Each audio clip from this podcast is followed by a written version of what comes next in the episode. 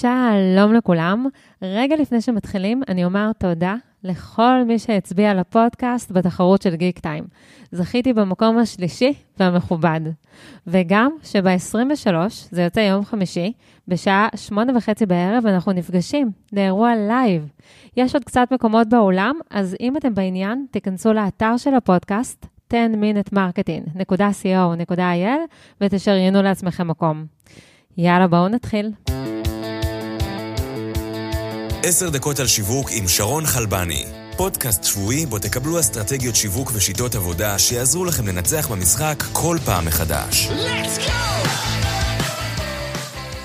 ברוכים הבאים לעוד פרק של 10 דקות על שיווק. אני שרון חלבני ואיתי נמצא רן פלד, סמנכ"ל שיווק לשעבר בשלושה סטארט-אפים. ואנחנו נשמע מרן למה כל כך קשה לשרוד כסמנכ"ל שיווק. נעים מאוד רן. נעים מאוד שרון. לפני שנתחיל אני אתן עליך עוד קצת פרטים. בחמש שנים האחרונות כיהנת כסמנכ"ל שיווק ומכירות בשלושה סטארט-אפים מעולמות ה enterprise, שגייסו במצטבר למעלה מ-200 מיליון דולר, והפוקוס בהם היה סביב השוק האמריקאי-אירופאי. את טריגו, שנבחרה לאחד הסטארט-אפים המצליחים לשנת 2019 של גלובס, עזבת ממש בימים אלה, אחרי שמונה חודשים. לפני כן כיהנת כסמנכ"ל שיווק ב-common sense robotics, שגם היא נבחרה לאחד מהסטארט-אפים המצליחים של גלובס, ושם עבדת כ-18 חודשים. ולפני כן כיהנת כ-CRO, שזה סמנכ"ל שיווק ומכירות באייפסטר, ושם עבדת כשנתיים וחצי. אז נתחיל? נתחיל. לפני כמה שבועות פרסמתי פרק עם שירה ברקן שסיפרה שטאלנטים בעולמות השיווק באים לכ-18 חודשים. זהו. אני חייבת לומר שלמרות ששירה ביססה את העובדה בכמה וכמה מחקרים, זה נשמע לי קצת מוזר. אולי כי זה לא תואם את הניסיון האישי שלי, וכי המחשבה שאנחנו מוכנים לשלם עשרות אלפי שקלים לטאלנט שייקח את הסטארט-אפ שלנו למעלה, ותוך פרק זמן כל כך קצר הוא עוזב, היא לא מחשבה פשוטה. אבל בעקבות הפרק, גם שירה וגם אני קיבלנו המון תגובות של אנשי שיווק בכירים שהזדהו עם מה שנאמר ושיתפו איתנו את הסיפור האישי שלהם. אז חיפשתי מישהו שיהיה מוכן להתארח בפודקאסט ולהסביר לי בכנות למה כל כך קשה לשרוד כסמנכ"ל שיווק. ולשמחתי, רן הסכים להגיע. אם מישהו פספס את הפתיח, אני אומר שוב שרן הוא CMO בכיר ומוכר בתעשייה ומגיע עם רקע בייעוץ אסטרטגי ושיווק. אז רן, רגע לפני שאנחנו צוללים לתוך הסיבות שלך, בוא תסביר לנו בכמה מילים מה התפקיד של סמנכ"ל שיווק באנטר, בחברות enterprise. אוקיי, okay, בשמחה. אה, סמנכ"ל שיווק בחברות enterprise B2B, איפה שבאמת עסקאות יכולות להיות מיליוני דולרים כל עסקה ו funnels ארוכים מאוד של מכירה, זה בעצם לעשות שלושה דברים מרכזיים. אחד זה לדאוג שהחברה תהיה מפורסמת, להעלות את הפרופיל שלה, למשל באמצעות שימוש ביחסי ציבור, אה, בסרטי וידאו, בכנסים. הדבר השני זה להפוך את המוצר שלו, את המוצר של החברה לאטרקטיבי בעיני הקונים הפוטנציאליים. מוצרים מתחילים כטכנולוגיה וצריך לדעת לתרגם אותה ל benefits ביום-יום. Mm-hmm.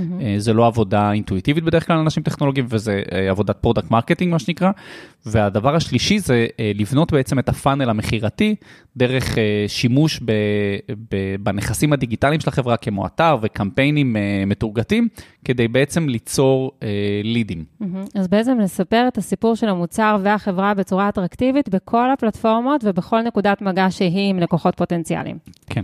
אוקיי, אה, אז בוא תסביר לנו, למה כל כך קשה לשרוד כסמנכ"ל שיווק?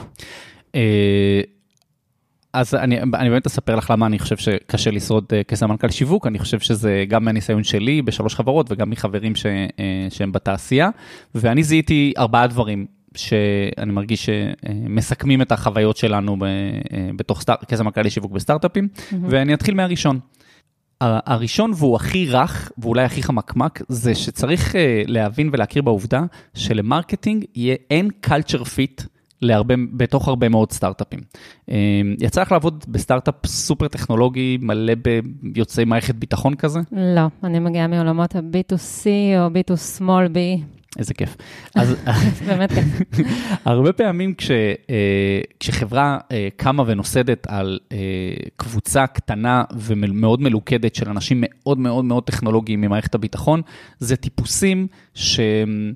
תחשבי, אנשי AI או אלגוריתמאים, זה טיפוסים שיכולים לצאת מהבית בלי להסתכל איך הם נראים במראה. זה אנשים מאוד מופנמים. ו...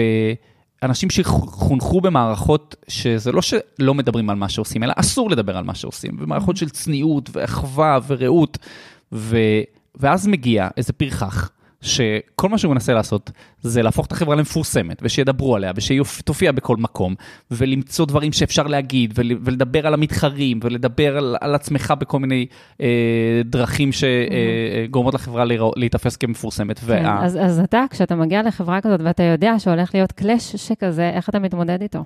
אני לא חושב שזה עבודה שלך להתמודד, ואני חושב שהטיפ שהייתי נותן לחבריי זה, תשאלו את המנכ"ל, בתוך הראיונות עבודה, עוד לפני שאתם חותמים על החוזה, איך הוא מתכנן להתמודד עם, עם הקלאש הזה, כי זאת העבודה שלו וזאת התרבות שהוא יצר. ואם ערכים כמו צניעות וסודיות ממשיכים להדהד, ואין תובנות חזקות לגבי איך הולכים לנהל את הסיפור הזה, זה נורה אדומה מאוד גדולה. אוקיי, okay, זאת אומרת שבעצם מעצם היותכם אתם, יהיה חיכוך כזה. ממש ככה, מעצם היותך אתה, ואתה מגיע בבוקר לעשות את העבודה שלך, יש חיכוך אינהרנטי עם ה culture של הרבה מאוד סטארט-אפים מאוד מאוד טכנולוגיים. אוקיי, okay. מה הדבר הבא? הדבר הבא שגורם לקושי אה, לשרוד או להצטיין כסמנכ"ל שיווק בסטארט-אפים אה, בעולמות האלה של enterprise ו-B2B, mm-hmm. זה, זה תפיסת הניהול. בעצם, אני לא מכיר אף יזם שתשב מולו בראיון עבודה והוא יגיד לך, אני micro-manager.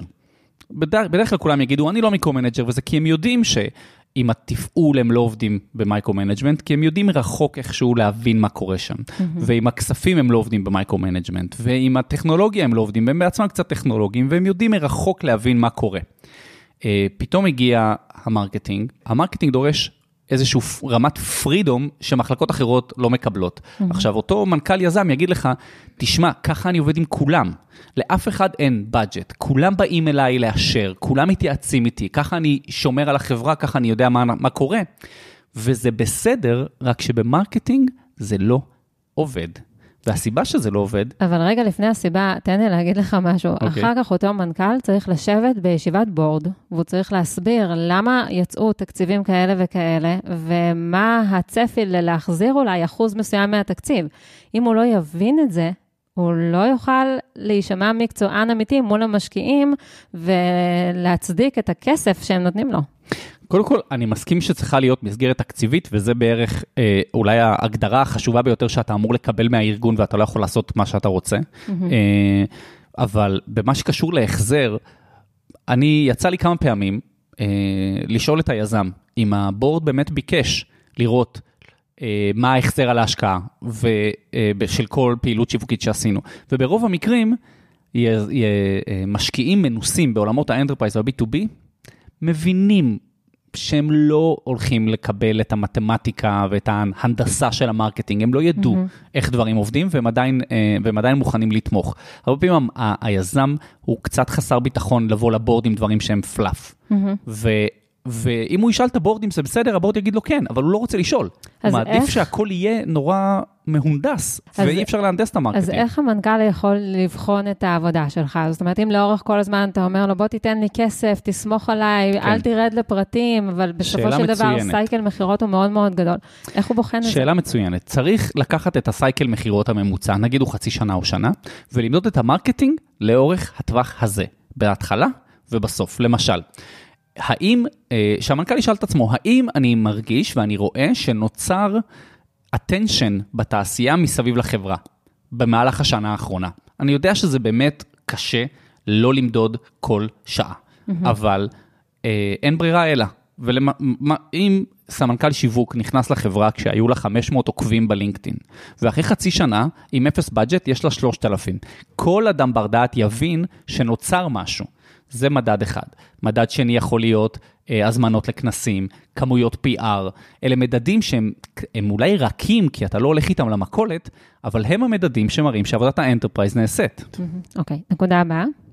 הנקודה הבאה היא שבדרך כלל marketing זה צוותים מאוד קטנים בסטארט-אפים מהסוג הזה, זה יכול להיות בן אדם או שניים, ואם אתה לא מתעדף את עצמך למוות, אתה פשוט לא, לא תעשה את האימפקט שאתה צריך. צריך mm-hmm. להבחין בתוכנית העבודה שלך בין דברים שעושים אימפקט בחוץ לדברים שלא עושים אימפקט בחוץ.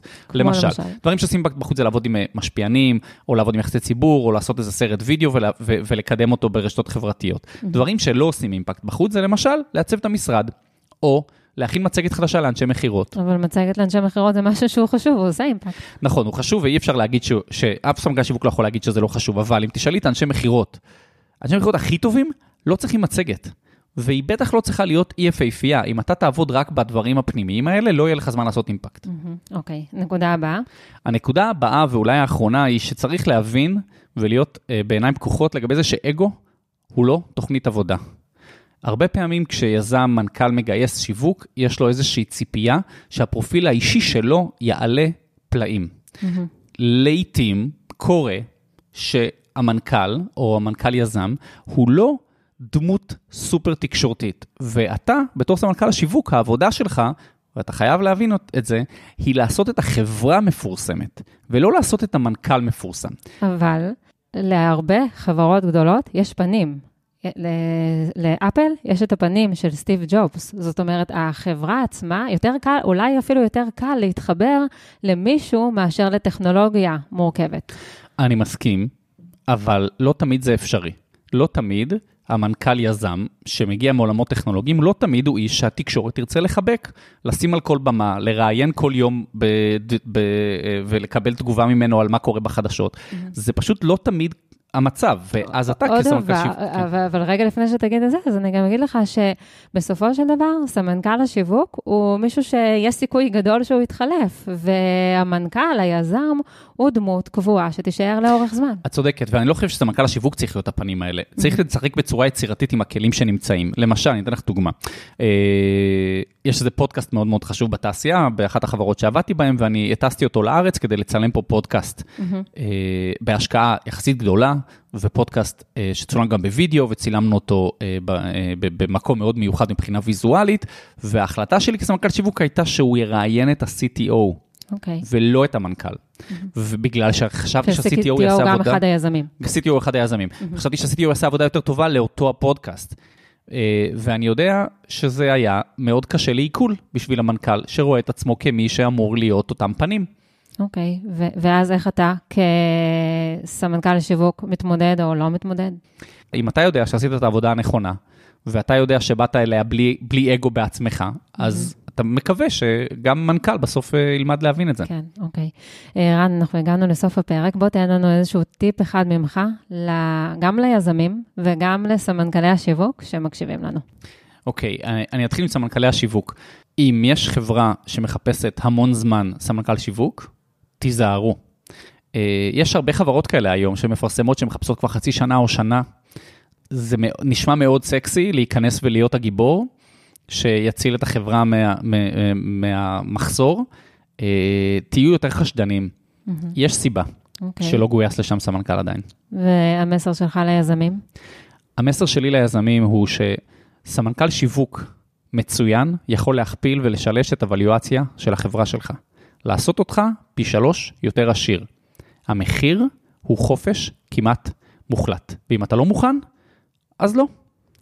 תודה רבה, רן. אני רוצה להגיד לך באופן אישי, שאני יודעת שזה לא היה כל כך פשוט לבוא לכאן ולהיחשף כאן בפודקאסט ולהגיד את ה... ולספר על החוויות שלך ועל הנקודות אולי הכי כואבות, אבל אני יודעת שיש הרבה אנשי שיווק, סמנכ"לי שיווק בכירים, שמרגישים כמוך.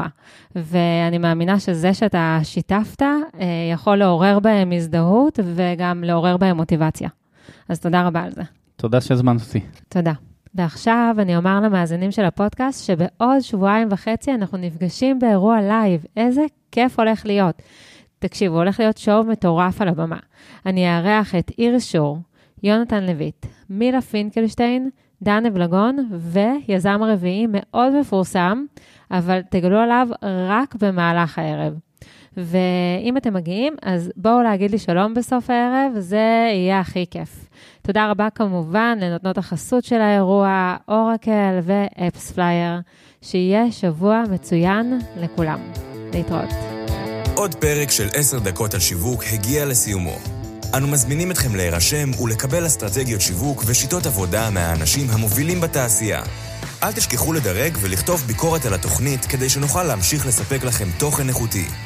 נתראה בשבוע הבא בעוד 10 דקות על שיווק עם שרון חלבני.